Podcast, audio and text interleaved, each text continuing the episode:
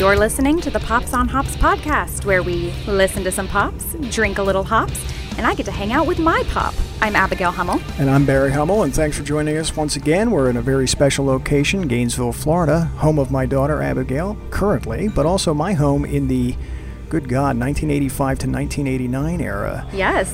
And we're hanging out at a brewery, which we'll introduce in just a few minutes. But uh, we're very excited to be doing this again live in a brewery. Very exciting. Yes, it's a it's a great opportunity, and we'd like to thank Blackadder Brewing Company in Gainesville, Florida, for allowing us to be here today. Very good. So uh, it was my turn to pick an album.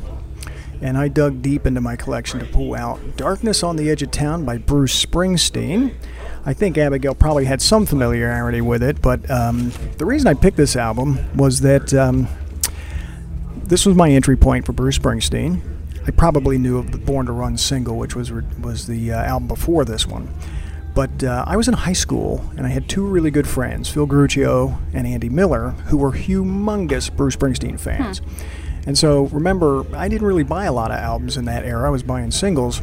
And so, this was really the first time I really listened to an entire album, start to finish, with friends of mine from high school. Wow. And um, being from New Jersey, obviously, uh, Springsteen was a big deal. Yep. But I really had no awareness of him until I. Uh, I uh, was introduced to this album by those two friends of mine. So, this is a really special album for me. Um, it's an interesting album. He had um, a couple of albums uh, earlier in, in, like 1971. He released, I think, his first album, which was "Greetings from Asbury Park." Uh, next up in 73 was with Wildly Innocent and E Street Shuffle. They were good albums. They didn't sell very well. Mm-hmm. But in 1975, he released Born to Run. And on the back of the single Born to Run, it was a humongous hit. Uh, so much so that I brought a picture just to show you this. In one week, in October, I'm sorry, it was uh, October 27, 1975. He was on both the cover of Newsweek and Time oh on gosh. the exact same week. Wow. Because of the power of that album. Wow. it wasn't coincidental. One of the one of the I think it was Newsweek heard that Time was doing an article on him, and so they did it simultaneously to make sure that that wasn't that they weren't. Uh, um, what's the word I'm looking for? Like uh, they got scooped. They got scooped, right? they didn't want to get scooped, and so there were two great articles about Bruce Springsteen from um, from 1975, where he was going to be, you know, you know, right on time. They proclaimed proclaimed him as rock's new sensation. Wow. The other interesting thing about this was that, um, based on the success of that album, he had problems with his management he um, there were some money issues with that manager at the time, and so the follow-up album, which we're going to play some selections from today, in 1978, is a different style of album. Oh, interesting. And it's almost like Bruce was forced to start adulting. And when you listen to the songs on this album, you will understand what we're talking about. This is not. There, it's not light. A lot of his songs early on were kind of working class hero songs, but they're much more kind of uh, that youthful vibrance, you know. Yeah. And you're going to hear, you know, like in Born to Run, right? It's like lights out, we're taking off, the mm-hmm. whole world's ahead of us. And there's songs on this album that are the polar opposite oh, of yeah. that, where it's almost the anti Born to Run. Mm-hmm. And so the other thing I liked about this album was exactly how um, powerful a lot of the songs were and, and the themes of a lot of the songs. Now, that means it's a little bit of a darker album. It is. Hence the title.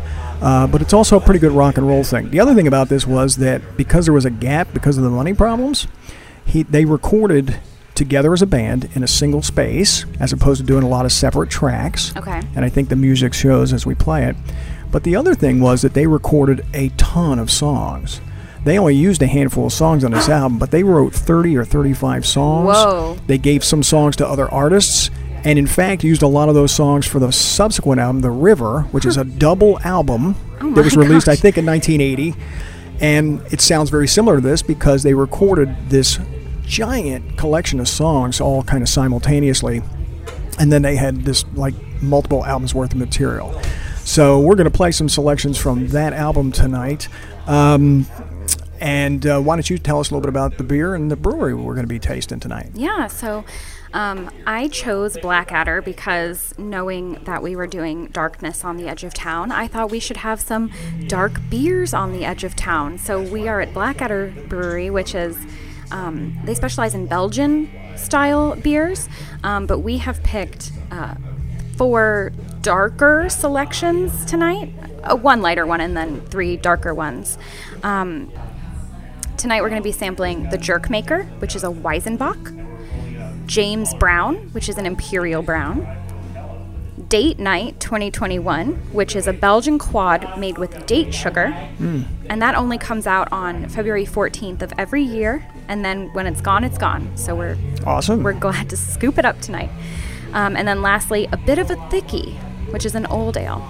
Excellent. And a lot of these you'll see are kind of English style because that's sort of the theme. Now, rem- remind me, I when w- I was here once before in 2017, and Blackadder is named. Is there a TV show reference? I forget what the reference is. It is. the TV show Blackadder. It's named after that, and the the font, the font that their logo is in, is the same font as the TV show. Oh, that's fun. Yeah.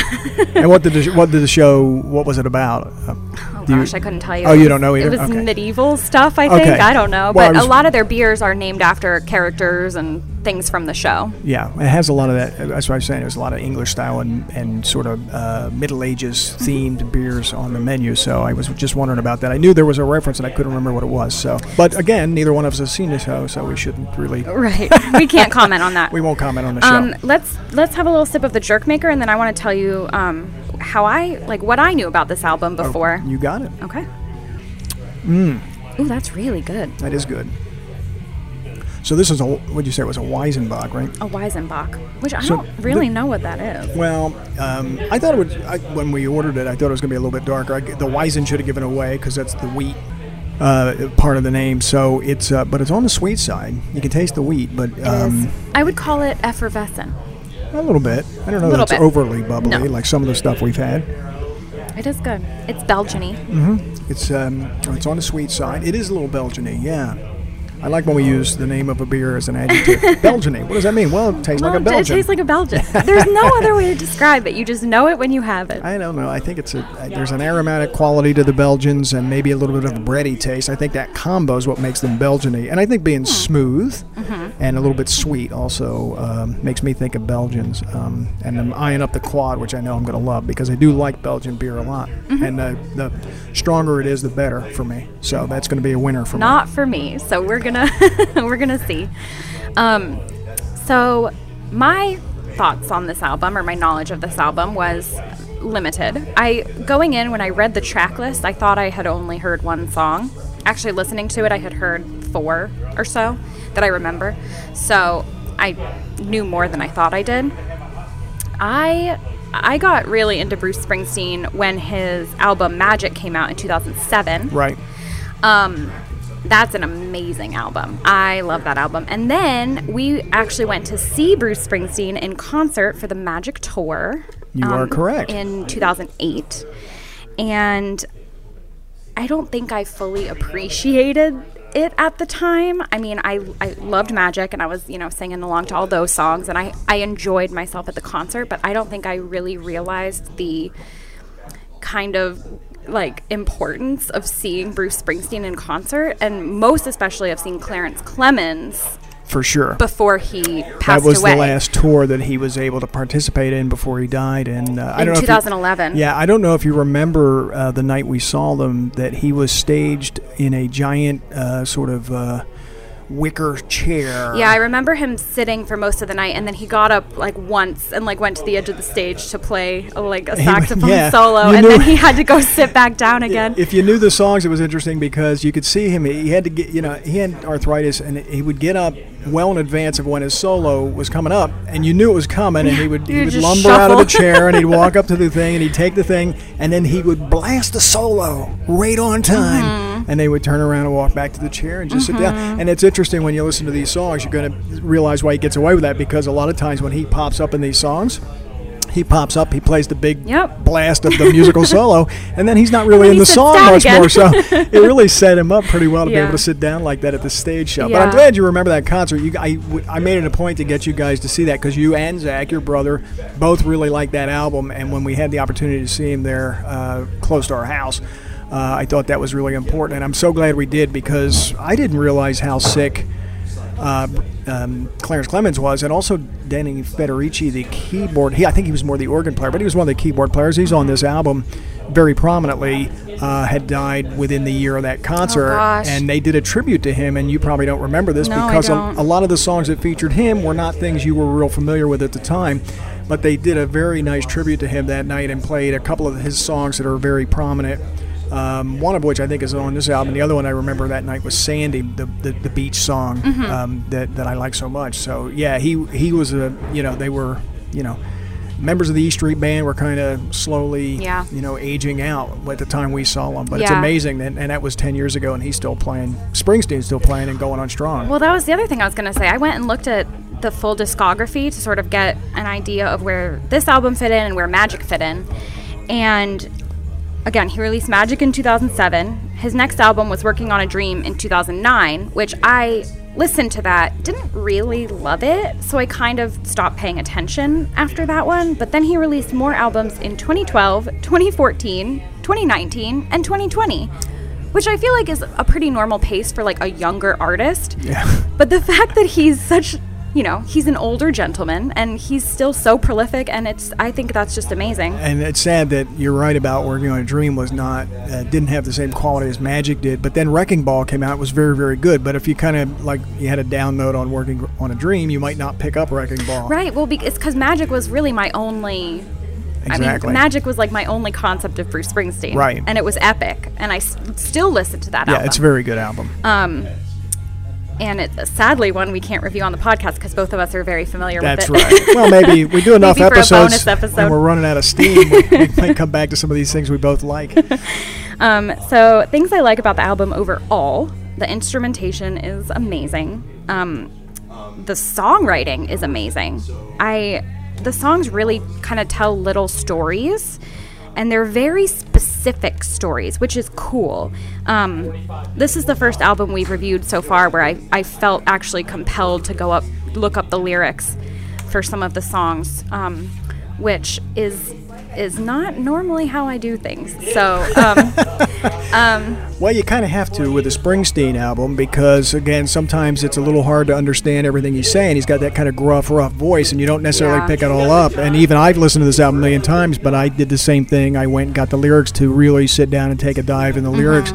And you know, some of the things that I remembered, I was not remembering correctly um, Oh, okay. because of that. I had different lines in my head than what's actually written on the interesting. paper.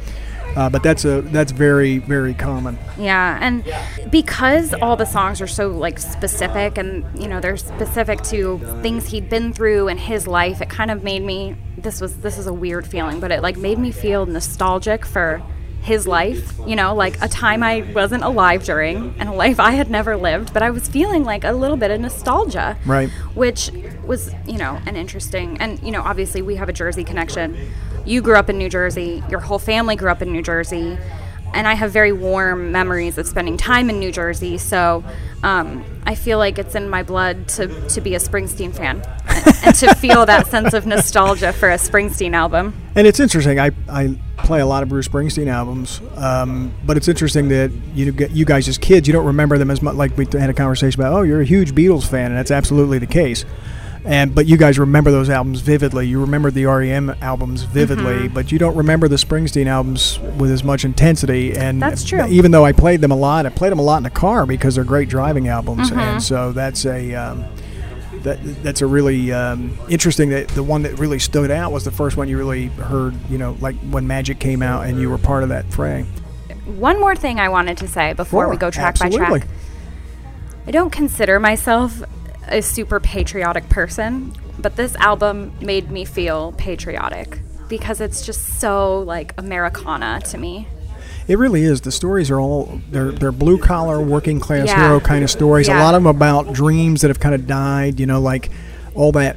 The shine of youth is off now, and now they're working for a living, and there's these kinds of issues that are very, very, um, Mm-hmm. very um, uh, poignant in a lot of these songs. Mm-hmm. And uh, most of the writing is makes it interesting. There's one on here that to me is a little too on the nose, but um, but fits that motif. But they um, most of them the Is it writing Factory? it is factory. Look at us. We'll knowing- talk about it. yes, we will. I guess two on the nose gave it away, right? But uh, but the other ones, it's not quite that way, right? The Yeah. other ones, the the uh, the themes, you know, it's like um, uh, you know, there's a lot of car themes, obviously, which Yeah. kind of plays off the Born to Run. Yeah, the genre of this album, when I looked it up, was characterized as Heartland rock. And I had never heard that term before, but it's pretty perfect. Yeah, I think a lot of artists like Melon, John Cougar Mellencamp falls into that. Uh, Well, and you know, famously, I think John Cougar Mellencamp and Bruce Springsteen sound very similar as vocalists. yes, they do. Absolutely, they absolutely do. Yeah, and, I get um, them confused often. and sadly, you know, you may have to review a Mellencamp album at some point, but we'll cross that bridge when we oh get to it. no! Okay, All right, so let's uh, let's get into the tracks. let's do it. So the first track is Badlands.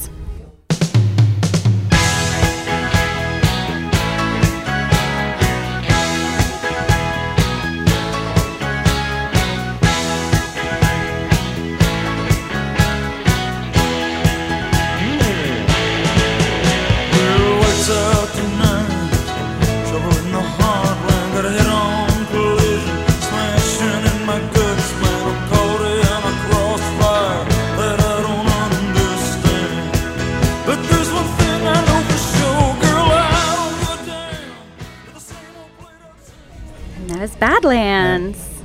And your thoughts on Badlands? I think this is a great opening track. Um, it it opens the album wonderfully. I agree. This is my third favorite on the album. Oh wow. Okay. Um, the, the other thing I want to point out is he. This is another one of those albums that had two sides to it, and Springsteen was notorious for doing um, the album sides very similarly, opening with a big, loud, you know, anthemic kind Mm-hmm. of song like we just heard, and then closing the side with a slower, more melancholy song. oh, interesting. And this album's exactly like that. When we get to those songs, I'll point them out. Oh, but good. yeah, and then when you flip the album, and you get another big anthem. And so I think that's the way to do it, honestly. uh, yeah, I, I would agree. I think it's fair to sl- to to do the back, the, the last song on a side slowly for sure, especially side one. Sometimes I'd rather have a big robust closing on side Sure. two, but I agree with you that having a slower song to end side one. So. Um, yeah, this is one of my three favorite songs on here. I, Nice. I love it. I love the song, and it's a really it, lyrically, it's a very good song too. Oh yeah, I, I pulled out a line that I wanted to share. Um, I loved the line: "Poor man want to be rich, rich man want to be king, and a king ain't satisfied till he rules everything." That's funny because uh, that was the section. If I was going to play a clip, would be the section that I would play. That's So, very funny. yeah. And and um, Great minds. but you're right. It's just a very simple story. Um, It is. Um, and Clarence Clemons has a kick-ass saxophone. that's exactly right. And it just pops up. Yeah. Like what we were talking about Yeah. before. He just gets up. There's he, like a guitar solo, and then all of a sudden, he takes, saxophone. takes over the song for like 35, 40 seconds, and then uh, and then he disappears. He vanishes into the ether. Yeah, Like he does in a lot of these songs. It's pretty cool. Yeah. The other thing I wanted to say is we we know that Bruce Springsteen's not like known for being a, an amazing vocalist, but he has so much like passion and emotion in his voice that it really doesn't matter like how much raw talent he has as a vocalist, and that's really on display in this song. I mean, at some points like you can tell he's straining his voice to like sing powerfully. Yes. But it really doesn't matter because he like the emotion is so on point. I think you get more of that in this album because of the way they produced it. They all played together as if they were on a live stage. Okay. And so they had that kind of energy to it, which you might be more muted in a.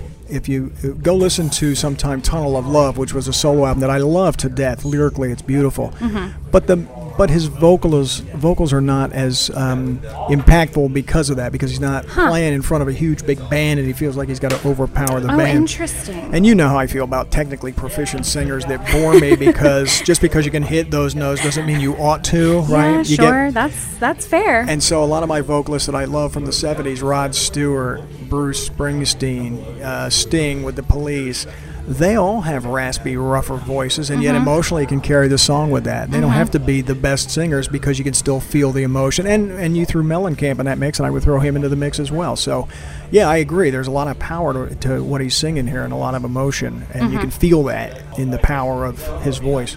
so let's move on to track two. I'm happy to do that, or I'm happy to uh, Rate our beer? Rate the first beer. Okay, let's do that. Well, let's do it. So again, we're having the Jerk Maker, right? Which is the Yes. Hefeweizen or the Weizenbock. Weizenbock. Yep. I like this one a lot. Yes, I do too. I think I will give this a 3.75. That's what I'm giving it. Interesting. Of course, Where's- as where's we always talk about. Uh oh, I have the pen. You got to write this down so we can do our Untappd notes later because we can't. Untappd? Untappd? Do you Yeah, hear us Unt- mentioning you? Yeah, I hope so. I hope so. we will be rating these beers on Untappd for those of you who don't know what that is. It is a beer app where you get to rate the beers. And so, um, And we're just so thirsty for that sponsorship. but a 375, as we know from you, is It's less impressive than from than you. a 375 from me. Right. So, what's our next uh, beer on our hit list here? Next, we will be trying James Brown, an James Imperial Brown. Brown, Ale. All right. Let me get, pick that one up. That's a little bit darker, obviously. It's a clear, Much darker. It's very clear beer. It's not cloudy Yes. at all. Has almost a reddish cast does. to it, like ch- I would call it chestnut. Yeah, it's kind of a reddish brown. You're right. That's a um, smooth and malty. I would call it malty. A little Uh, nutty. Yeah, funny you said chestnut. Right? I think a lot. I think a lot of brown ales have a nutty quality to I them. agree. But I think the malt's the, the prominent feature of this one. Yeah. It does have a little bit of a long aftertaste Really there, smooth though. but it is smooth. really smooth. But are you getting like a? You can taste it for a while Mm-hmm. once you put it down. Yep.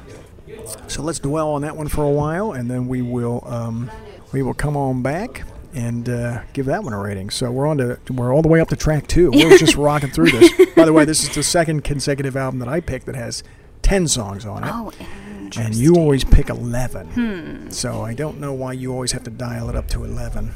But oh my gosh, but, that was uh, a bad joke. this one's this one's got 10. okay, the next song is Adam Raised a Cain.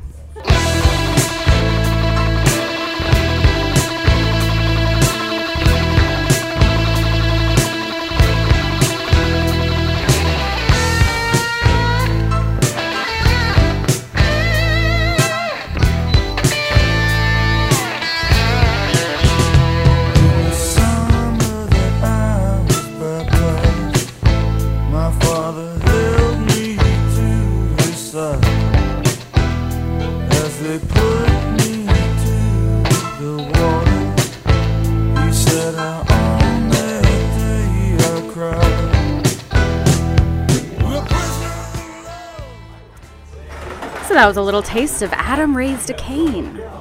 Another religious reference we were talking about, I think, on the last yeah, album. I Right? thought that too. Not that he does a lot of religious references, but he certainly tells. There are a few in this album though. There are. Um, first of all, as soon as that intro played, I was like, "Oh yeah, this song is my favorite." Oh wow! I didn't even have to hear the rest of the songs. This is my favorite on the How album. about that? That impresses me. Why? I don't know. Okay. I like this song. It's not.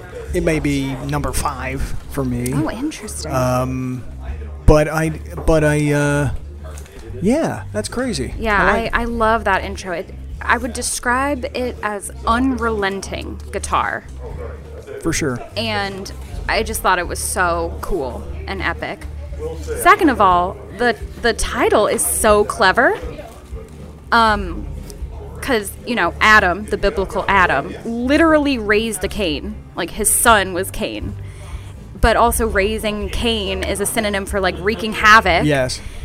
and the song's about how he's like a disappointment to his dad and he feels like the black sheep of the family and i just thought all of that together is like absolutely brilliant so this is my favorite song on the album Yeah, I think lyrically it's really, really cool. At the, at the beginning, it's sort of like um, there's a whole discussion about this hope of a new birth, he gets baptized right? Mm-hmm. And then uh, now he's got to go work really hard to support this family, Mm-hmm. and there's this sort of resentment towards this son because of that. And the son is feeling that. Yeah. You talk about the, the anguish of being, you know, a disappointment to his father. Mm-hmm. It's almost like he's an economic burden to his father. And again, I want to point out that, that that economic, that money thing. There's a lot of songs on here that uh, uh, seem to involve that. And remember, he had a money dispute. Money was hot on his mind. Oh, yeah. So a lot of these songs, well, there's a couple other ones where, where the economics of it are in, in the just loosely in the Mm-hmm. theme of the song. And but he writes it about like other people. Right. But he's able to get his own kind Right. of issue to the table by telling this this sort of story. So again, these are heavy duty themes for this Mm-hmm. Oh, guy yeah. based on his first three albums. This was not what you would expect to come out of uh, a very young artist at the time. right and like i mean magic has some serious themes on it as well more political themes um, than economic themes i would think but um, other than that album, the only other Springsteen songs I had heard were like Born to Run and Rosalita, which are both like super happy, light, boppy. and um, like still very Americana, but not these dark themes. And so um, this was a total, like as you were saying before, this was a shift in his career. This was also a shift in how I had listened to Bruce Springsteen. So Right. That was that was the thing about those early albums is they were um, they were rock albums. Don't get me wrong, but they played they were they were bouncier musically. They were um, much more uplifting, up tempo kind of albums, and that's why this one really you know it took a left turn, Mm-hmm. and, and I think in a good way, in a in a powerful way as a songwriter. By the way, just so you know, at the time that it, the album came out. He was all of 29 years old. oh my gosh, So Wow. um, and I say that you're not quite 29 yet, but no, but at this point he's had s- such a career already. You know, right, right. This is his fourth album already. That's what I'm saying. You forget that he's, you know, his first album he was probably 23, that's wild. uh, t- maybe 24. You know, he's born in 1949, so I think um, no, his first album came out in 71, uh, which was uh, Asbury Park. So he would have only been 22 at the time. So yeah, he had, but but this is really th- that I made that comment about all of a sudden he's adulting, and that and Yeah. really the case. You know? Yeah, yeah. awesome. Okay, let's move on to something in the night.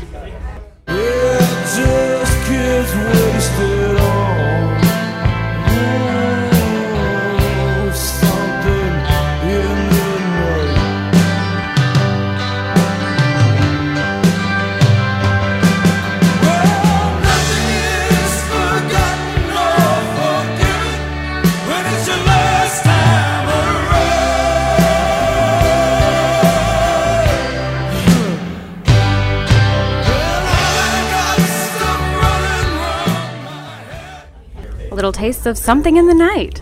It's funny, my uh, the section I would have picked included that as well. Really Yeah, I had a little bit more of the verse above that um, interesting. because of um, again the theme I wanted to point out in that. So Interesting. Um, this is not my favorite on the album. It might be my least favorite on the album. Um, it's quite long, and the and the intro, just the music, is like a minute and fifteen it's a very seconds. very it's a very long song. Yes. which is really long. But when he gets into the the the, the lyrics, the first thing he says is, "Well, I'm riding down Kingsley," and the first time I heard this song, I thought he was saying, "Well, I'm riding down to Gainesville," That's funny. and I was like, "What?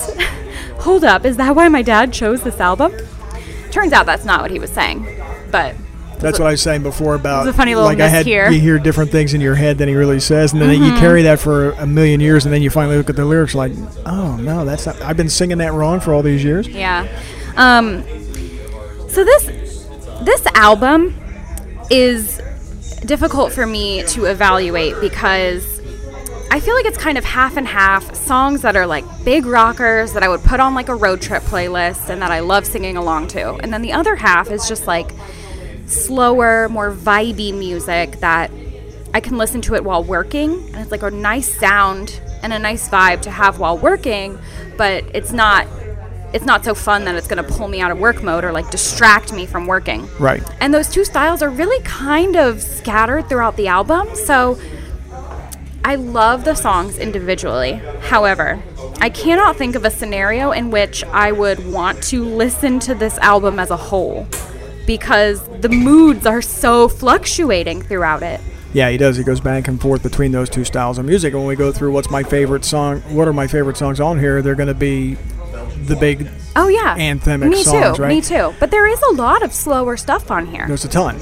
There's a ton of songs. Yeah. I was listening. It's funny you said how, how long this song is. I was listening to this the other day, and I was doing some work. I was listening to it in the background, and, and I was like, I finally I went, where am I in the album? Did I miss? did I miss the next song? Cause Candy, and I was like, did I miss Candy? I, no, I'm still No, on. we're I'm still still on, on this Something song. in the Night. But I will say the one thing I will say about this is this is one of the first what I would consider the anti-Born to Run songs on the album. It's really a song about a guy taking a long drive to kind of contemplate life and all the difficulties of you know adulting, like we've been joking about Yeah. here. There's also a thing about um, uh, there's some things in here about his money woes. Um, he references that once again in here, going back to the thing about where he was having money problems with his manager. And so I overall like the song, but I'm with you. This is like in that middle third to bottom third of the, of the record for me. Mm-hmm. Yeah. Um, because of that, it's just it's a nice ballad with a deep theme. But yeah, it's not musically. It's not incredibly engaging to me musically. Yeah. And I listen to this album a lot at work. You know, the, the first time I listen to these albums, I really try and sit down and pay attention. And then I listen to it a lot, like you, while I'm doing various things, while I'm working, while I'm doing dishes, while I'm cleaning my room, you know. And so I, I'm trying to get them ingrained in my head. Right. Because then I think I can speak about them better. Um, but it does result in, you know, sometimes I'm working while playing these albums and so i re- can really point out what's a good song to work to and which i like feel compelled to break my concentration and sing Right. um, and this album for the most part is a pretty good working album so that it's got that going for Well, it the other day I was totally lost in the song. I, did- I was Right, working right. and didn't know where I was even in the album. oh the working life The working. I think we'll get to that later. we'll talk to that later um, should we rate our beer I think we should rate the second one. Okay. We're whipping through the songs pretty quick here, and there's only 10, as we pointed out. So that's two and a half tracks per beer. We got to knock it out of oh the my park today. goodness So this one for me. Uh-huh. Um, by the way, there's a little caramely taste to it that I get picked up now that it's warmed up a little bit. Hmm. Interesting. Not too too much, but that's probably yeah, sort of the way the malt was roasted. But anyway, um, brown ale's a category I, I'm not a big big fan of the brown ales. So I like them. Um, I drink them. I, Yeah. I would drink this one again. I'm going to give this one a three five. Sort of liked it. Would drink it again. Um, but it's you know a typical brown ale, and uh, that's just not one of the categories. I'm. It's not one of my preferred categories. So it's a solid entry in a category that you know I'm. I guess I'm kind of impartial to because I would drink it. I always order them, and then uh, I've not been surprised by one where I'm like, Sure. ooh, this is a spec. You know, this is they're they're just a solid, solid beer category for me. I I'm the same way. It, you know, it, it they don't excite me, but like if there's a brown ale on the menu, I can almost guarantee that I'm going to enjoy it because it's just a, a basic, smooth drinking experience. I think it's that there's not a lot of variety. Like when we try some of these other things, like when you do a, a hazy IPA, there's a multitude of ways that can be prepared, and so you get a much more complex flavor profile, which means they can run the gamut from spectacular to I, to I would drink it again. Whereas the brown ales have a very small window of flavor profiles. They're very consistent. Most of them taste very similar. Yeah, And so, I agree with you. Um, you know, that's what I'm saying. I don't typically get surprised. Go, ooh, what they do with this brown Uh-huh. ale that's different than all the others because of the way they're probably the way they're brewed. They're within a very small window of flavors. I will say there's a local Gainesville brewery um, called Cypress and Grove that we'll probably get to at some point. Um, but they have a pecan brown that is just outstanding. It is so good. So and cool. and the, and the, and using pecans would be a way to kind of alter the flavor. Yeah. uh, uh, flavor profile. so we'll have that. to So- we'll have to have you try that one. See if you like it. Oh my God! Another road trip to Gainesville. Oh come on, you love seeing me. Well, it's funny. We, we, we made the reference that we're you know we're drinking dark beers on the edge of town. When I lived here, this was the edge of town. If you were going to the Oaks Mall, which is near where we are, you were the out. You were the end of the earth. Mm-hmm. And now it's just like the middle of town. Like things go so far in every direction from what was here when I lived here in the '80s that we're no longer really on the edge of town. Right. But we'll pretend we are. it used to be the edge of town. And like I so rarely come up this way that for me it basically is the edge of town. Well, yeah, you live on the other side of town. I do. Um, well, uh, let's try um, date night and then move on to our next song. Okay, so date night is A Belgian quad. Belgian, And it was made quad, with date sugar, which I'm very uh, and it is interested to uh, try. It's on the dark side, dark yeah, it's- brown. It's quite dark. It's not. It's uh, a little bit cloudy. It looks like to me. It's not particular. Well, it's It's um, it's pretty clear. It's yeah, it's pretty really clear. dark. I think that it's dark is why I'm not seeing through that. Can't hold it up to the light. I'm holding it up to the door outside to see. I can just see my own reflection in it. And I really like that one. It's uh, sweet. You can taste the sugar for sure. Oh wow! Very smooth. I know. I tend to think of quads as like too boozy to drink, but this is not boozy. It's just Uh, sweet. Yeah, no, no, they're strong. I mean, that's why I like them. They they are, they are strong beers for sure. I don't know that I get a lot of boozy quality. Most of the ones, I, most of the beers I drink that I would give a boozy kind of rating to are the ones that are barrel, barrel aged, aged, yeah. and are really in a booze barrel like a bourbon barrel. I think we mentioned that before. But this one, um, This is really good. it's strong, but is not strong. over strong, and uh, it's really sweet in the forward. It's is very very sweet. in the forward part Very of the drink. But um, I want to say I taste a little date, but I don't know if that's just psychological. yeah, I don't. Yeah, I don't um, necessarily pick up that specifically that it's dates. Um, dates are super sweet, which may be why there's a lot of residual sugar left over. It's like a lot of the sugar wasn't fermented, right? Yeah. But it's not, you know, it's not fruity, but it's No, no, it no. it's not has like a little bit of a, f- a fruity character. I, I I'm convinced I taste dates. Dates don't really strike me as fruity when I eat them, just to eat them. They eat more like candy to me to begin with. So I, mean, don't know. Yes, they're super sweet, but like you can tell that they're of a fruit. You can tell that they are of a plant. Well, they're fibrous. Oh, That's what you mean. They Let's ag- let's agree to disagree. All right, we agree to disagree. I think dates are candy, Well, good for you. which is why on Valentine's Day it was a good choice okay. for date night. and speaking of candy, hmm. Nice segue. let's move on Let's move on to the next song, Candy's Room. Candy's Room. There's a sadness hidden in that pretty face, a sadness all her own, from which no man can keep candy safe. We kissed, and my heart was just in my brain, and the blood rushes in my veins, the fire rushes through the sky. And we go driving, driving deep into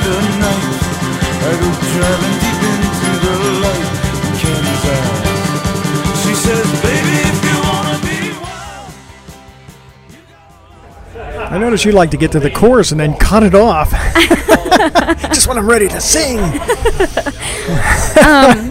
Well, I wanted to, yeah, the reason I chose that section was because I wanted to avoid the like longer intro that's just drum and spoken word. Yes, yes, yes. But I did want to get into sort of the transitional section of the song.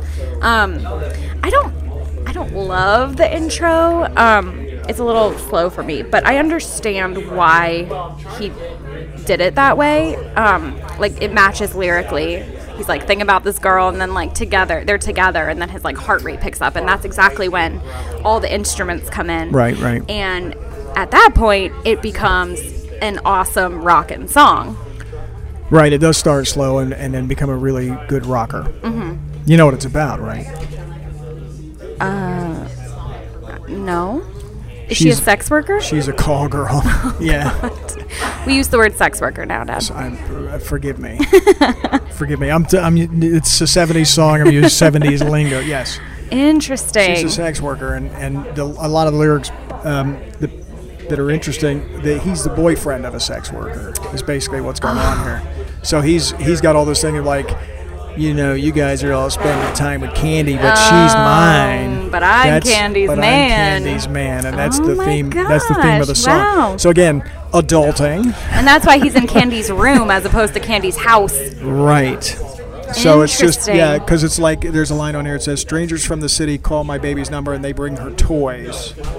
When I come knocking, she smiles pretty. She knows I want to be Candy's boy." Oh my goodness, Bruce, Yeah. scandalous. Well, it's a story, It is a story.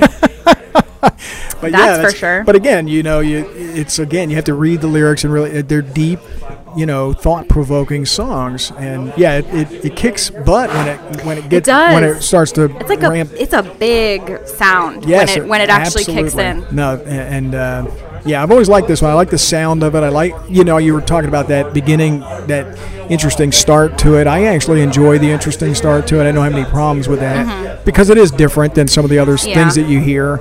And um, you know, musically, he's always been. Actually, his earlier albums, the the musical sounds even were diverse. When you listen to some of the things, if you listen to Wild, the Wild, the Innocent, and East Street Shuffle, it's all over the place um, musically, and because they have a big band and a lot of options. But um, what I was going to say is that they, because they are in a room playing these songs together as a band, you don't get the you don't get the variation necessarily that you get in the precise recording of the earlier albums, but all those elements are in the in there. And this was one where he they did something a little different to start it off, and I actually like that. As uh, I was, I was I'm a fan of this one. I like this song. It's like in the middle third for me. Well, and I, you know, I like when they feature like a member of the band, and you know, the drummer was clearly on display. Right. So I, I think that was cool. Max Weinberg's "Time to Shine," Good job, Max. which is the title of his upcoming album. No, I'm teasing. oh my gosh. Don't make jokes. People will Google it. That's right. People who know how to use the Google machine will Google it. yeah, yeah. Um, so almost none of our audience. Well, not me. I have to rely on you to Google things. God, that, isn't that the truth? I do all my Googling before I get here, and when I'm here, I got problems. But you, That- you're good. I'm Yep. gonna have another problem later when I want to share something with you at the end, and um, and I cannot get it to work on my Spotify, so I'm gonna have to beg you for help. But that's okay. We'll deal with that when we Oh, get to wow. it. Okay, foreshadowing. At least I know it's coming. Well, I look forward to it. No, I don't think you do. Let's move on to Racing in the Street.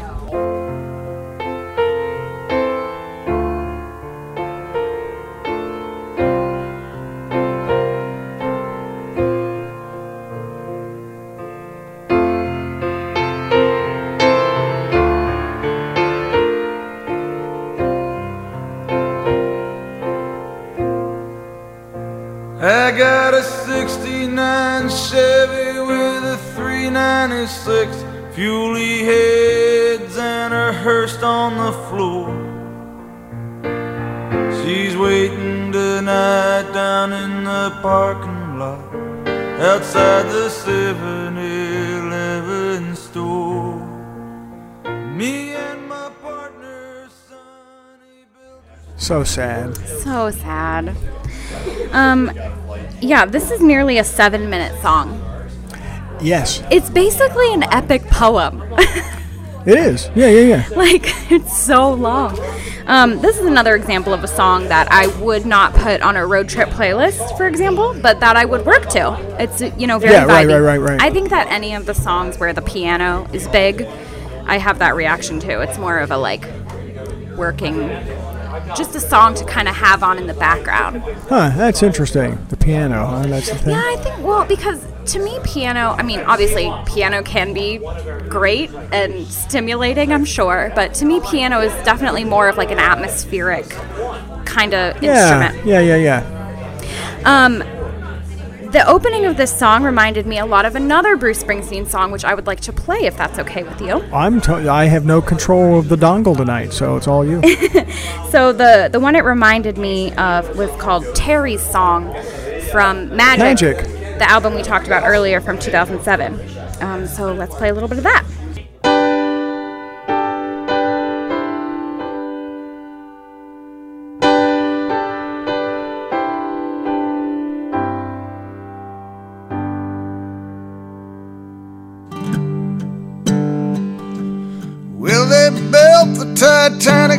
One of a kind, but many ships have ruled the seas.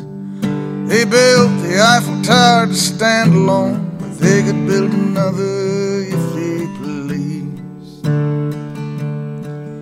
The Taj Mahal, the pyramids of Egypt are unique, I suppose. But when they built you, brother, they broke the mold. So the you know the piano, it. I don't think that um, the- the other one. What's that one called? Hold on. Racing in the street. I don't think that racing in the street can really count as an acoustic song because there's like a lot of synthesizer in Yeah, for sure. It's an organ. It's not a synthesizer. He, it's a Hammond Oh, organ. really? I think it's Hammond organ. Oh, okay. That's what Danny Danny Federici played the organ. Somebody else played the piano, right? Okay. Anyway, um, the instrumentation is sparse on that song. Yes. And it is sparse on Terry's song. And Right. the big piano and like the sadness. Um, they just reminded me a lot of each other. Yeah, yeah, and yeah. canonically, Terry's song is my brother Zach's favorite sad song. That is correct. Canonically. Well, we'll have to explain that on a different episode, canonically. No, First of all, you have to explain that word, not to me, but to the audience. no, people know what I know. canonically means. Well, Um, I I, also I'm not sure I do, but I do. yes, you do. Um, I do want to point out some lyrics from Racing in the Street. Uh, my favorite lyrics. For all the shut down strangers and hot rod angels rumbling through the promised land, tonight my baby and me we're gonna ride to the sea and wash these sins off our hands. Yeah, I again, I it's interesting because you'll notice that that's the section I was going to play if I was in control of the clips. I have that clip. wow, actually. what are the odds?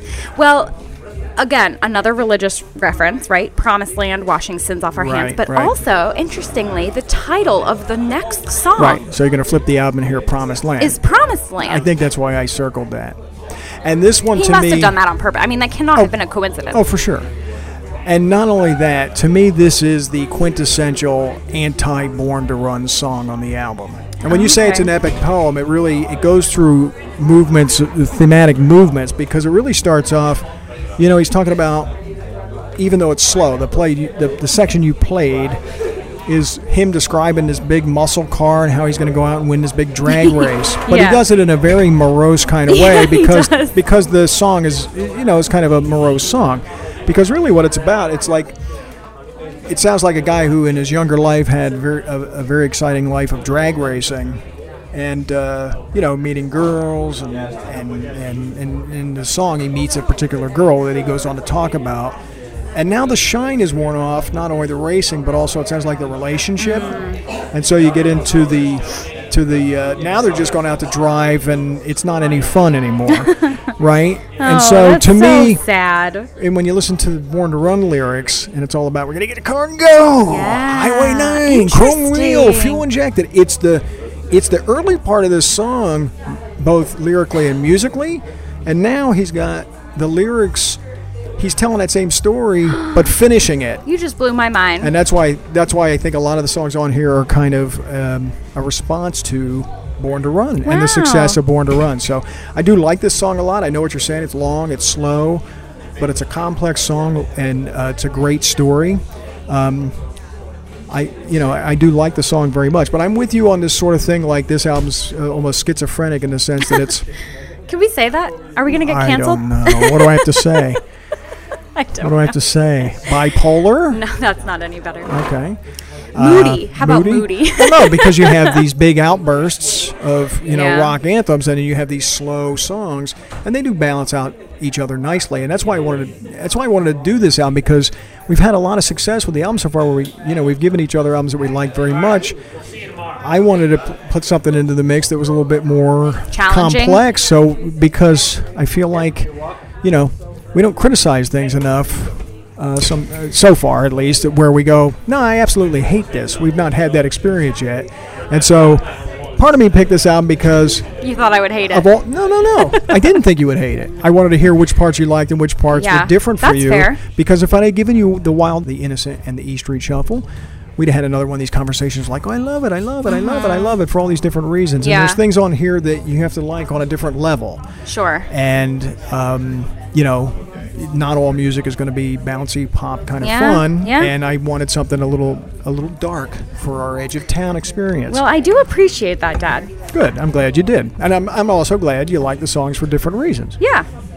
so with that in mind let me have another sip of this date night while we uh, flip the album so i think we move on to the this will be the first song on technically side, Side two of the album Side side two or side B? No i oh you got me Is it B side only for a single? They used to call them B-sides on singles. I think singles. I think on hmm. albums it's side one and side two. Okay, good to know. I listen. I'm just Again, making stuff up. I've never heard a record in my life. I tr- that's not. That's actually a lie. That's a lie. But it's it's a rare experience. yes, for me. it is rare, and and you never get through the whole thing in order to flip it, and you can't skip the songs as we've been over. Okay, listen. I wouldn't try to skip a song on a record. You you listen to a record to listen to the album. Well, that's why I do the same thing with CDs. But you have the advantage digitally of just being able to go, oh, it's a skip, it's not a skip, it's a skip, it's not a skip. But don't you think you would listen to specific albums because you're going in with the desire to listen to a whole album? Whereas if you're listening digitally, you're, you might be going in saying, oh, I want to hear a song. I think if I'm picked an album to listen to, it's because I want to listen. I, to this day, Even digitally. yeah, I go. I want to hear "Darkness on the Edge of Town" from start to finish. That is so different Now, from I would how pick- I listen to music. but I would pick songs like I have a playlist to run to where I've selected songs from various albums and I put it on shuffle play. That's different than what I'm talking about. But if I'm going to listen to this album, I'm not going to go listen to my three favorite songs and move Okay. on. Well, uh, but like, yes, that's fair. But 99% of my music listening is playlists, you know? It's, Sure. Okay. That's fair. Which, I mean, there's no one right way or wrong way. I'm still consuming good music. Right. And I would say 99% of what I listen to is album specific. So interesting. because that's how I that's how I Yeah. learned to listen to music. When I well, and by the way, that's how I learned to listen to music, Mm-hmm. starting with this album. Because this again is the first album that I ever experienced in its entirety as an album with friends sitting around listening to an album as a group. Can you Yeah. imagine? We're in a basement playing an album and an going, album. "Oh, it's the new Bruce album." and they're all sitting they're like they're like over here doing worship services, you know. Ooh, it's the new Bruce album. I'm like, "Bruce who?" You know. Bruce who? What Springsteen? What, kind of name? What? I like. I don't know what's going on, and and so, but that's how you learn about different good stuff, That right? I was so so. I was so uh, I'm so glad that I had that experience. Yeah. and it wasn't until and I'm glad you had that experience. well, and weirdly enough, like it wasn't until I got to college where I had, and we'll tell the story later um, about when I, I worked at a radio station. I had access to the music library that I really started to have access to a lot of different albums. It's where I actually got my Springsteen collection together because they had all the albums, and I could just go into the production studio and tape them, and that's so I got them all. But you know, this and the River, like they were the only two Springsteen albums I knew for a very long time Interesting. Interesting. and they had a very unique sound that sounded very similar. So when you go to put the older stuff on, you're like, "Whoa, that's right. different, but very cool." But canonically, your favorite driving song is Rosalita, It is. which is not this kind of sound. No, it's not at all. And you know what? And that's, from is that from the Wild the that's from the Wild, the Innocent, and, And the the E Street, Street Shuffle. Shuffle. And what I used to do with that, just so you know, so I had it on cassette tape forever. And when I would drive home from when I lived in uh, Gainesville, when I went to school here, and I would drive to New Jersey to see my family, your grandparents, for Yes. example, I would make this long drive and I'd have all these tapes in the car. I knew where on I 95 I needed to start the ah. Wild, the Innocent, and the E Street Shuffle so that when I was driving the last stretch from Salem to Bridgeton, New Jersey on back roads, that I got to the line somewhere in the swamps of Jersey. So I knew where to start the tape so that I, that song played while I was on that, that, that drive home in the last rural back road stretch of mud country in southern New Jersey. That's quite amazing. Isn't that crazy? See, this is what I'm talking about. Like, I'm nostalgic for a life I never had. Yeah. Like, that story just made me feel like so proud to be your daughter. wow, that's weird. Like, that was just a, That- that was just a cool story. Yeah, Well, and I'd be out there, and sometimes it'd be coming in. It'd be like late at night because you know I'm driving from Florida. It'd be, it'd be one o'clock in the morning, and, I'm, Yeah. and I'm out in the dark, and there's swamps. I remember we're coming through one time, and while I was playing it, there were uh, lightning bugs all over the place while I was driving, and I'm listening to Rosalita to get to the line. You know, Yeah. my tires were slashed, and I almost crashed. Yeah. But the Lord have mercy. Um, my machine, she's a dud, all stuck in the mud somewhere in the swamps of Jersey. And I had to hear that on that stretch of road Amazing. somewhere. And that night with the lightning bugs, it was like it was just magical. Oh. And you know, so like, but I did it every time I drove home. Every time I drove home, I I, pl-. I played that song. I played that album, starting, and I can't remember the exit now in '95 in Delaware. So that by the time the 40, 35 or 40 minutes to get to that song were done, I was where I wanted to be. Wow. So yes, Rosalita is my favorite driving That's song amazing. for that reason. Oh, wow. Okay. I feel like I can't follow up that story with any discussion. We have to flip the album. flip the album. all right, all right. Let's move on to Let's get to the back half. Promised Land. Yes, let's please.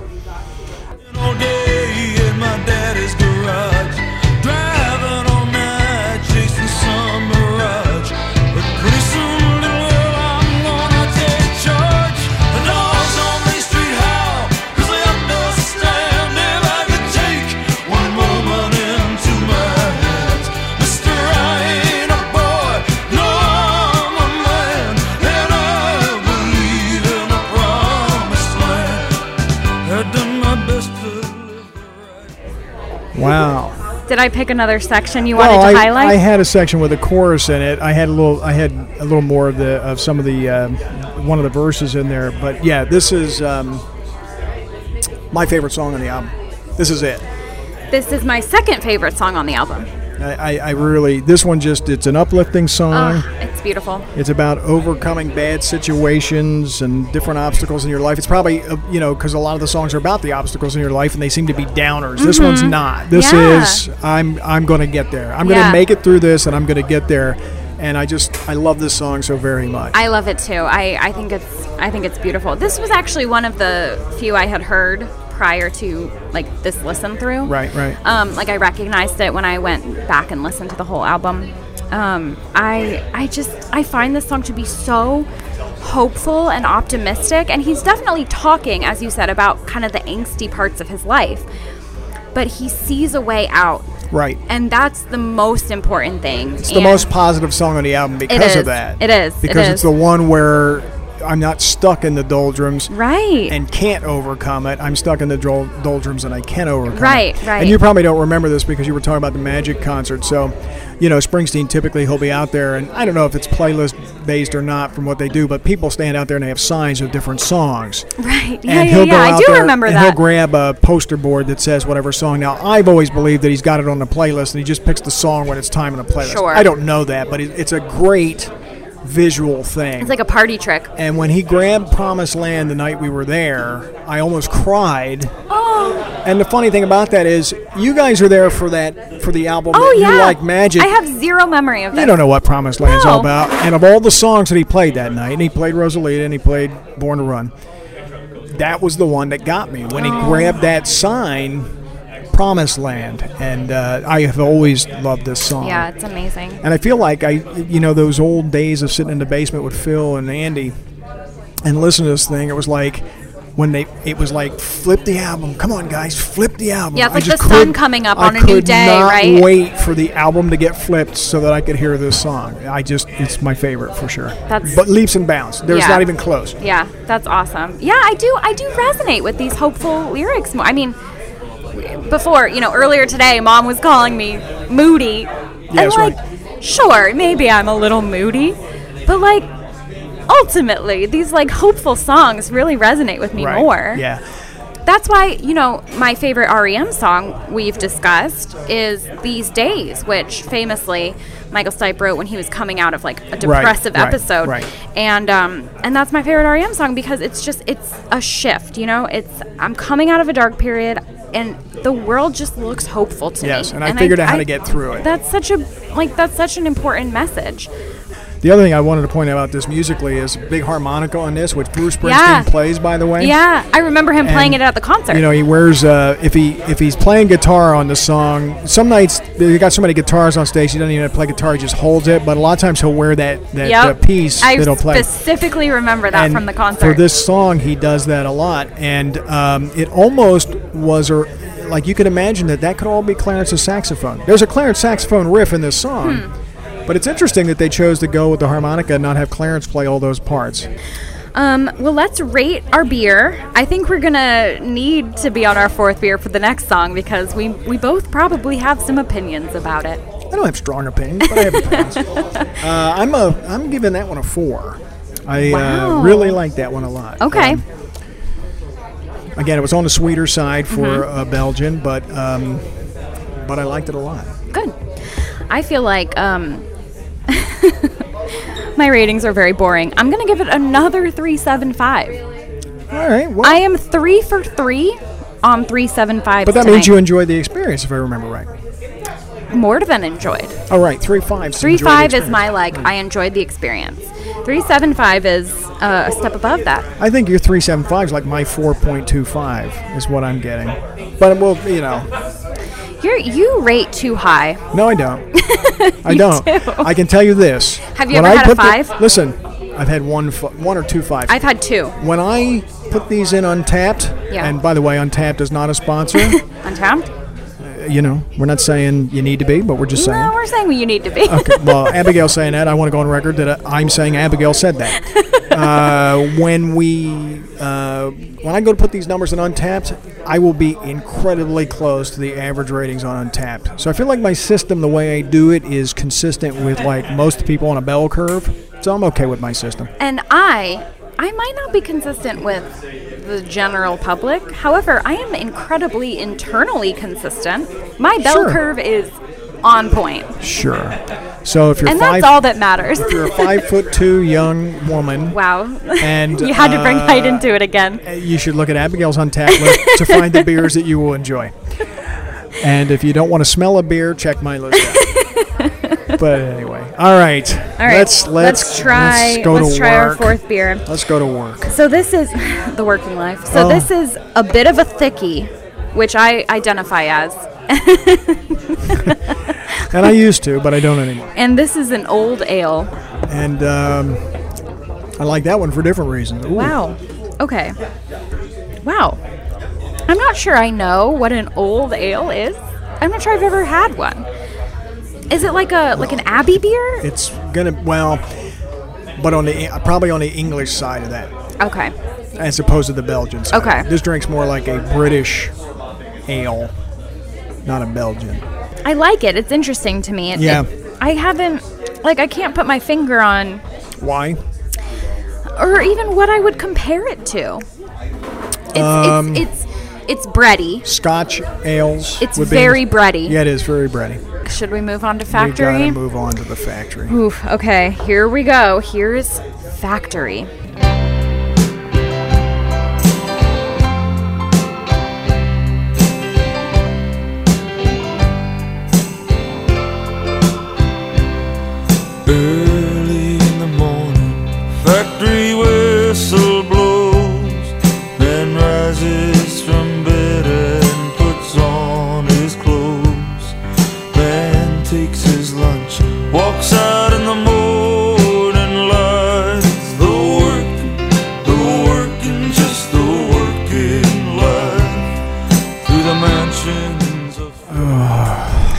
Talk about working class heroes. Who wants to get up and do this again? Well, okay, it's interesting. Be- before I really looked at the lyrics for this song, I was like, oh boy, this is, uh, we don't like, th- like, this is romanticizing, like, just slaving away at a job. Oh no no no but when you read the lyrics, no no no. when you read the lyrics, it's Yeah. completely the opposite. It so I think I think that you could easily read this song as like a leftist, like anti-capitalist, pro-union Yes. song. For sure. And um, And so now, uh, what other Bruce Springsteen song falls in that category?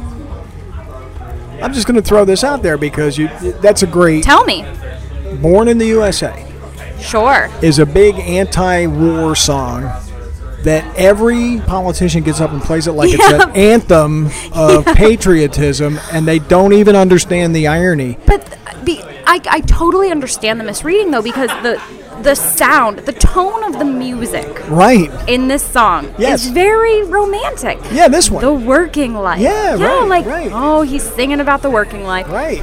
Until you read the lyrics, Exactly. it's easy to mishear. Exactly. And for that reason, it made me think of a different song that I would like to play a little bit of For for, sure. you. Okay, let's go. Working nine to five,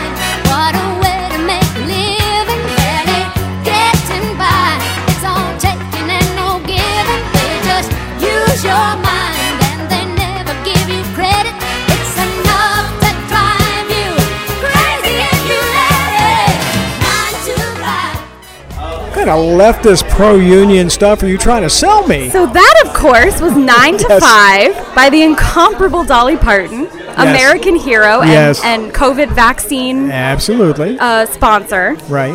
Um, and I, just want to read you like some lyrics from Factory and then some lyrics from Nine to Five. All right. Okay, so Go here's, for it. here are the lyrics from Factory. End of the day, factory whistle cries. Men walk through these gates with death in their eyes. And you just better believe, boy, somebody's gonna get hurt tonight. It's the working, the working, the working life. Oh, I thought that was nine to five. Sorry. No. I was confused. That was factory. Here's nine to five. Working nine to five. What a way to make a living. Barely getting by. It's all taking and no giving. They just use your mind and they never give you credit. It's enough to drive you crazy if you let it. You're right. I get. I totally get. I'm But- so. but that's great that you pulled that song. It really is. And 9 to 5 is so it's a upbeat. dance song. It's upbeat. you could easily mistake her for being like 9 to 5, I'm It's- loving my life. exactly right. But the lyrics tell a totally different story. I agree story. with you. That's awesome that you pulled that song. Now I have a song that I want to share that I can't because I'm a uh, Spotify Noob. idiot. yeah. So I want you to go onto Spotify and I want you to search Bruce Springstone. S P R I N G S T O N E. What? Springstone. Okay. So I had the pleasure of listening to Bruce Springstone play live as the opening act for uh, Marshall Crenshaw back in the early 80s at the college. I see the quarry'd be just closing down then, and little bird up on the pole is screaming out how the working day's over.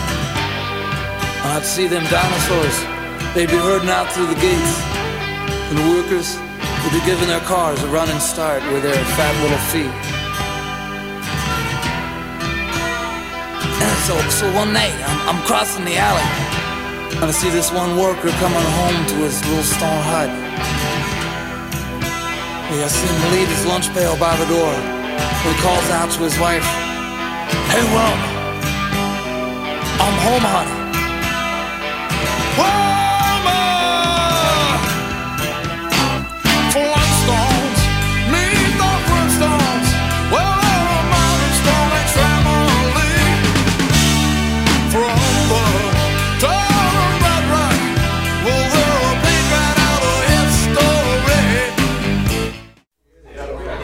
So I'm at the Marshall Crenshaw concert, Johns Hopkins. These guys come out and they're dressed in the actual outfits from the Flintstones. And like, what in the hell I am have- I looking at? I have no clue what I just listened to. well, it's the Flintstones theme done as if Bruce Springsteen. No, I, I got that, Oh, but I- like, wow. Isn't that bizarre? Very So I have this on vinyl. I laughed so You do hard. not. I do. I laughed so hard when they came out and did this that on my way out I bought the vinyl. it's a it's a 78. No, wait a minute. It's a it's a full size 12 inch oh disc Oh, my with an A side and a B side. The B side is Take Me Out to the Ball Game. And I laughed so hard. I had no idea what I was seeing. I didn't know what to expect. And then they played that song, and I thought, I don't know. I've had this reaction with other stuff before too. I don't know if I'm seeing genius or absolute stupidity. I didn't know, but I knew that I liked it, whatever it was. yeah, that was And wild. so I went and bought that album. And when you played the factory and you started talking about nine to five, it made me think of Fred and Barney coming home from the factory. So I'm glad you were able to find that and play that. That's hilarious. Yeah, it's good stuff. Well, in the beginning, where you know it's almost like Candy's Room, they did the little spoken word thing. Well, in his concerts, he does a lot of talking between songs, a lot of talk ups, and some of that. "Huh, huh, huh, huh," You were making a face, and it, it comes right out of Backstreets. And he mentioned the Backstreets in there. Yeah. If you go listen to Backstreets, um, oh, he does it on this album too. Hear he that do- stuff he does it on Yeah. Darkness on so the Edge. So I thought that was worth a listen. that is hilarious. So hopefully we'll uh, we will uh, be able to put the link in the show notes. So so much for the factory. I think we've covered the factory more. th- and by the way, just so you know, my least favorite song on the album. Is it really? Yeah. Not well, mine. because well because it's to me it's so on the nose. Like I mentioned earlier. It is on the nose, but at least it sounds good. Okay, let's move on to Streets of Fire. Streets of Fire.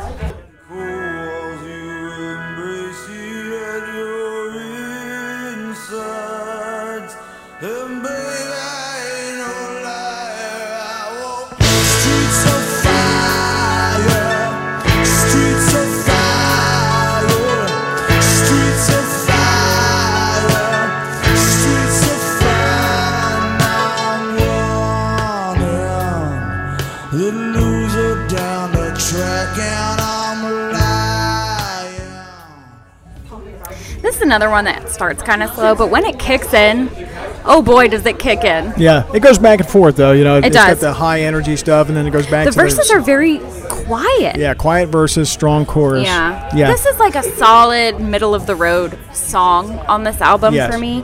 I don't really have much to say about it. Um, however, the passion in his voice in this song is bananas. It's very Yeah. similar to the first song where like you can tell he's straining his voice Yes. because he's so passionate about what he's singing about.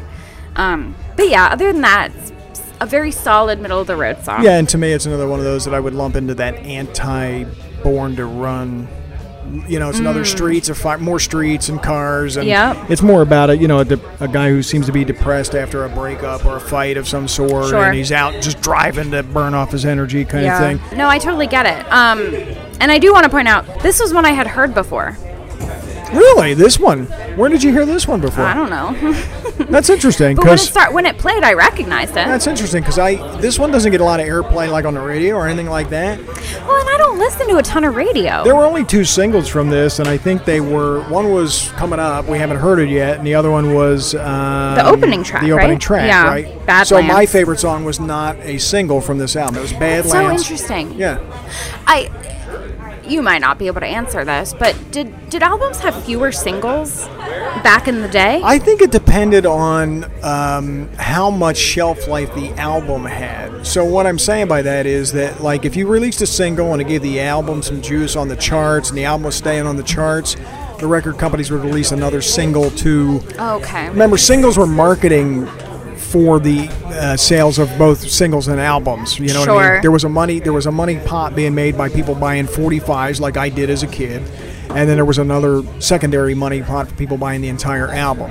The singles were when we talk about MTV, which we're going to do in a few episodes when we get into the kind of MTV era albums, the videos were there to sell records, right? So they- Records or singles? No, pretty much the whole record. Interesting. And, and maybe singles. Singles Yeah. were still a thing then. Yeah. But the problem was that they spent a lot of money. That's a marketing budget thing, you know, to go do a big giant video Yeah. and put it on MTV and get it in rotation and that kind of stuff. Yeah. That took over for what was airplay of singles back in the 60s and 70s. And program directors from radio stations had a lot of say in what would what became a single, what didn't become a single.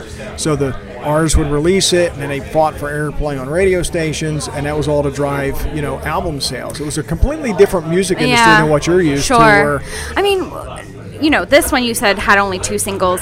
Band on the Run had only two singles. Right. But the Haim album we did had, I think, five or six. yes, I think six but singles. see, it's now it's digital drops, and it's a right, different thing. and, and well, and they released them in advance of the album too, to And get people hyped up for the album. They're also making money on the iTunes purchases of Yep, singles, not necessarily true. album sales. An album anymore is the last place or the last way or format that people are going to buy the the music collection. So this is really a, a revolutionary podcast because you're buying every album, regardless. Yes, well, that's, that's yeah, that's my sad reality is that I'm I'm locked into my purchasing requirements from the 70s. And I I'm sorry, am 80s not. really, 80s, 80s really. Thank you, Spotify and SoundCloud, as we'll as we'll soon find out. So anyway, uh, the uh, the fact that this only had two singles, which this album I think peaked at. I have the date. I'll have to look it up. I think it peaked at number five. It did very very well commercially, and was still considered a quote unquote disappointment because it wasn't born to born to run level sales. Wow. Can you imagine? You said it hit five and it was a disappointment. yeah, I think so. What in the world? I think it hit number five. I'll look it up. I have it in here somewhere, and I will dig it up in momentarily. in your binder of In information. my binder, you know me. I have all kinds of. Information. well, while you're looking for that, why don't I play a little taste of "Prove It All Night"?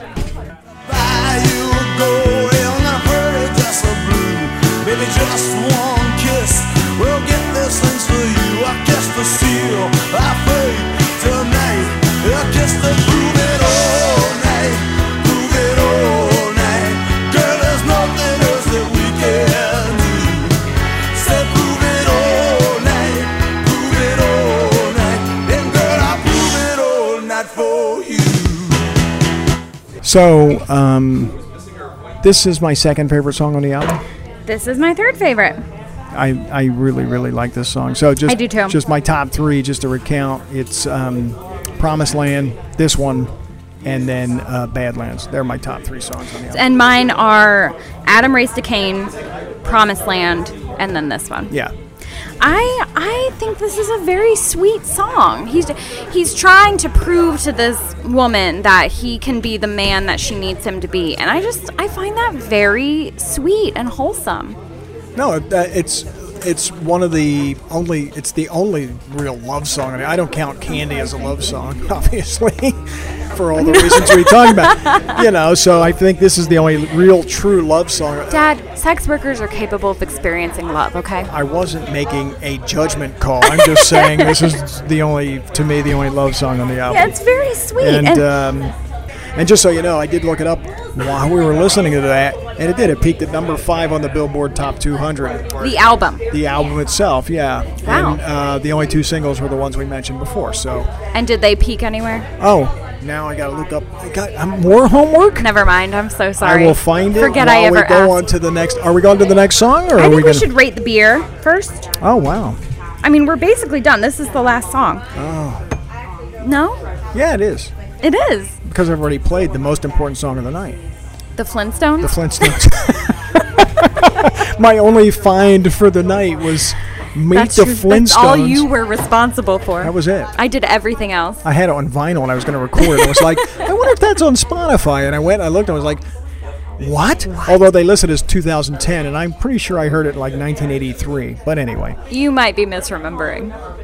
No, I'm joking. I was not in college in 2010. I'm joking. I wasn't even in college in 2010. So this beer is a very solid entry. I like it a lot. I do as well. Um, it's um, it's, it's a bit of a smooth. thickie. No. it is it is a bit of a thickie. It's smooth. It's a little on the dry side. I don't call it sweet. yes, I agree. Dry. Little malt counter. Dry little and malty. Yep. And uh, I'm a three seven five in that one. Gosh, so am I. Wow.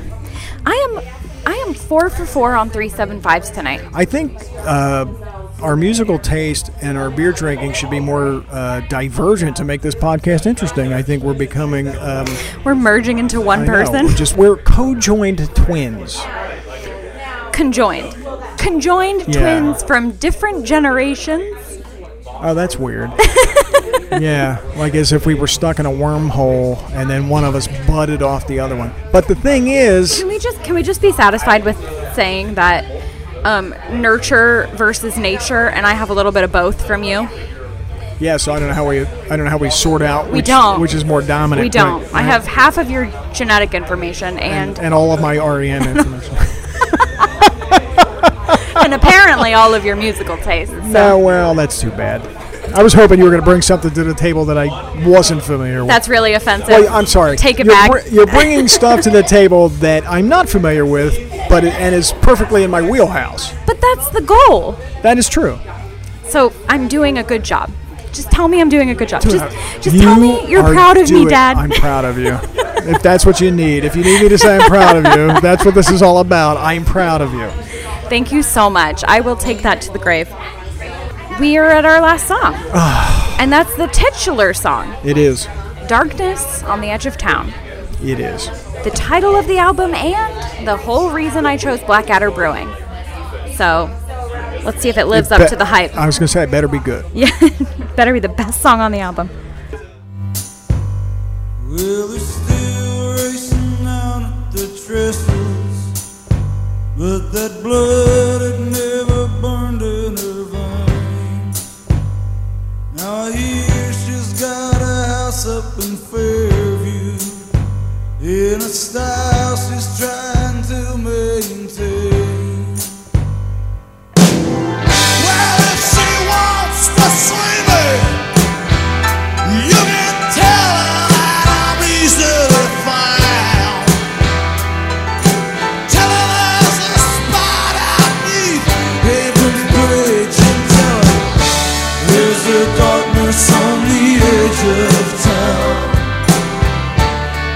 A darkness on the edge of town. I played a longer clip for that one than I normally do. Goodness. Oh my goodness. I feel like we didn't have enough musical tastes tonight. Um, because I wanted you to hear the transition Yes. between the slower opening and when it really kicks into gear. Um, this song reminds me a lot of um, Streets of Fire Yeah. earlier on the album. Uh, but the kind of soulfulness, almost gospeliness at the beginning reminds me of another song that I would like to play. Oh my God. Not a Springsteen song. Well, play it. What I are we, will. What are we? Okay, What are we fine. doing here? This is what we do.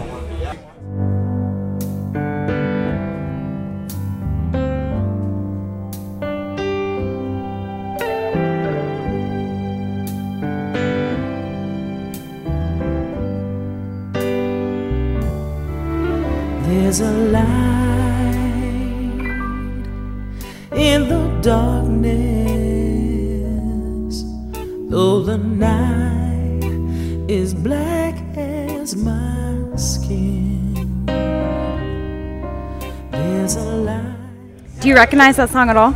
I do not. Okay. So that is Queen Latifah Okay. singing I Know Where I've Been from the Hairspray movie soundtrack. Oh wow. The movie version of yeah, Hairspray. yeah, yeah, yeah, for sure. I do not think, I could be wrong, but I do not think this song is in the original musical soundtrack. I think it was added for the movie. Oh, I see what you're saying. Right, right, right. Um, and the opening of that song reminds me so much of the opening of Darkness on the Edge of Town. That's interesting. And it was a bizarre experience for me because famously, Hairspray takes place in the 60s in Baltimore. I mean, there's two songs in the musical called Good Morning Baltimore and Welcome to the 60s. So clearly, it is very established Right, in right. time and space. And this song is from 1978 in a from a New Jersey native, and yet I heard those opening notes and I was like, "Oh my gosh, 1960s Baltimore." That's interesting. and it just transported me. And we haven't talked about this a whole lot, but this album kind of has that effect. I mean, he talks about a lot of different places. He mentions Utah in one song. Like he I feel like a like lot of the New Jersey sites are referenced Sure. specifics, right? And I feel like the, the stories are very rooted in in their time and their place. And the fact that he can transport us to those places and times is one of my favorite things about this album. I do not think he was intending to take us to 1960s Baltimore, but I still had such a visceral right. right. reaction to that. Yeah, and I think that's a credit to his songwriting. I think the thing that is overlooked about Bruce Springsteen's songwriting is that they're all stories about people. He's not these people. Right. And yet he uh, can take you. Like, there's a song about a circus on either Born to Run or Wild in E Street Shuffle. Have you ever pronounced innocent the correct way? Not on this podcast. it's a lot of words. The Wild, Innocent, and the E Street Shuffle. Um, can I just say incent and be done? No. Why do I have to have the extra syllable? the interesant. Interesent, innocent, int- in, indocent, docent. Um, but anyway, the song. it's downright indecent, it's uh, Dad. Billy's something circus, I think. And anyway, it's a whole thing about a circus performance. Listen to that sometime, and you're like, I'm in Kansas in a circus. What am I doing here? Yeah. And he's done that his whole career. Yeah. And yet, like we talked about on this, it, it seems like a lot of the themes are about his life and the and the struggles he's gone through. But he's transported that, and he's he's identified different characters. And what's interesting about that is on the cover photo, you know, it's a historically kind of downplayed cover photo. It's him in his home in front of a blind and a window, and he had a friend of his shoot the photo, and it's just a guy in a windowsill. And he he saw the photo and he went, "Yeah, that's the guy. That's the guy in all these songs." Interesting. and it was just it's a working class guy in a window of a home in New Jersey and it sort of fit the mold of everything that happened on this album. Now that guy is like multiple people as you can tell Sure. throughout the album. It's not a single guy. Right. But it's a working class hero or a guy just trying to get by, you know, with you know just regular working life. And um, and I think this song really it, it highlights that. This one to me is always about the people who have you know there's a dark secret, skeletons in the closet. Everybody's got them. Yeah. You know that's what that whole darkness on the edge of town motif is about with this song. And uh, this is my fourth favorite song on the album. The only Me reason, too. The only reason is because it's slower than the Yeah, other ones. Although yeah. it does kick up, like you said, it goes back and forth. It is a slow burn for the last track on the album, and I've always, always loved this song uh, for that reason. So yeah, I love it. yeah, I like this, this, was, song. This was the one when I read the album titles, I knew I had heard this song. I could sing it in my head just yeah, by reading the yeah, album titles. right, right. Right. And I agree, it was a pretty close fourth for me. Yeah, Um, it's, ju- I mean, it's just a solid track.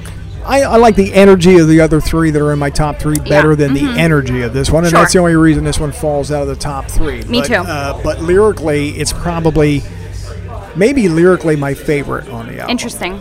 but I do I do really like the song. And Yeah. I really like the album, which is why I gave it to you, and I hope you enjoyed it. It sounds like you did. I did. I, I did. I really enjoyed listening to this album, and thank you so much for suggesting it. Um, I liked the songs as individual songs more than I think I liked the album as a, As a as a single piece of art. Because again, like I said before, half of these songs I want to listen to in a chill working mode where it's just background noise. And half of these songs I want to sing along to when I'm on a road trip. So, as a single unified piece of art, it's a little challenging for right, me. right, right. But I I have so much respect for Bruce Springsteen. I mean, he's like really an American icon and um, I think that does bleed into my listening a little bit. And I think Um, you'll find that the songwriting from this album forward on everything that he wrote is equally complex. Oh, I would say the earlier stuff maybe is more simple, although it's not. When you really go dive into it, it's not that simple. It's complicated. But I think, but I think, even though the themes are a little less dark, I would, I would argue that even up until now, it's every song is a story. Every song Right, is a right. small contained story, Right. and it's it has so much specificity, and that's really impressive. I mean, I think it's more impressive than like.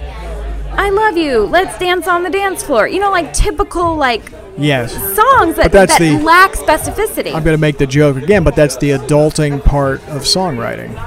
Is the specificity? is the specificity and the complexity of the lyrics as opposed to and I again we talked about the Haim album from a couple of episodes ago and the Haim album is very good it is. and it has it tells one story we, It- we it does. joke it's a No, it's a it's a big it's a breakup, breakup, album and this one's not that this one Yeah. has multiple like the the themes might be similar Yeah. but the but the individual stories are not and they're all like you said well, it's, it's, like it's almost like a short story collection. it's a collection of short stories it absolutely is a collection I find stories that so impressive and and I really enjoyed it. So Good. thank I'm you glad. so much for I'm- suggesting I'm it. glad you liked it. I, I was trying to pick something that I thought would be a little more challenging of a discussion. Well, and it was. I mean, we definitely right we reasons. disagreed on some things.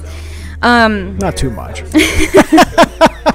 Two of our three top three songs were the same. Okay, How much do we disagree on? So um, is it time for me to announce, I think? I think we have one more order of point of order to move on with the next next board meeting, and that is to present me with some sort of album for the next time. What do you got? For the next podcast episode, I have chosen Musique Magnifique by The Procession. Ooh, You and you, do you know anything about anything? I have I have no idea Okay. what, what words just came from your mouth. um, I will warn you right now, this album is very hard to find. Um, there is very little information about this band on the internet. I can only listen to the album on SoundCloud. It's not even on Spotify. so, Oh my god! sorry, I'll have to send you a link to their SoundCloud. Um, but yeah, it, it's it's an obscure it's an obscure album, and so we're Okay. get, we're getting into some hipster territory. I hope you're ready for it. well, I'm not, but I'll try. Okay. Uh, so, um, well, let me dive into that, and then we'll figure out if we're going to meet up or do it on Zoom, or we'll figure out how we're going to do it. But uh, I will track down Musique Magnifique by The Procession. Yes, sir. Did I get that part right? You did. Okay. Well, um, as always, I'm looking forward to it because you're two for two on things that I've enjoyed. Oh, so thank you hopefully, so much. hopefully, you dive deep into the collection. I'm, I'm sad that the third album you thought I would like is so obscure that I have to go to SoundCloud. I, that bodes well for the future or not, I don't know. But anyway, I will do my best to track down that. You mean I can't buy the album? I can't. Oh, I'm sure you can buy it somewhere. I don't even know. I again, I don't purchase any of my music. I'm so sorry. Did you tell me the year? Did I hear the year? Uh, I didn't tell you, but it's from 2007. 2007. Okay. So okay, it's not like it's going to be on vinyl. It's some. I'm going to go pay hundred dollars at a vinyl Oh shop. no no no no no. Okay. All right. It's digital. You can definitely find. oh yeah. SoundCloud. It would be digital. somewhere. Okay. All right.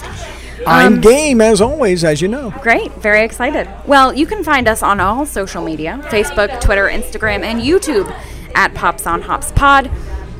Or you can email us at popsonhopspod at gmail.com. In the show notes, there should be a link to leave us a voice message if that's something that interests you. And on behalf of Hops, And pops. we'll see you next time. There's a dark beer on the edge of town. Oh my god. There's a dark beer on the edge of town.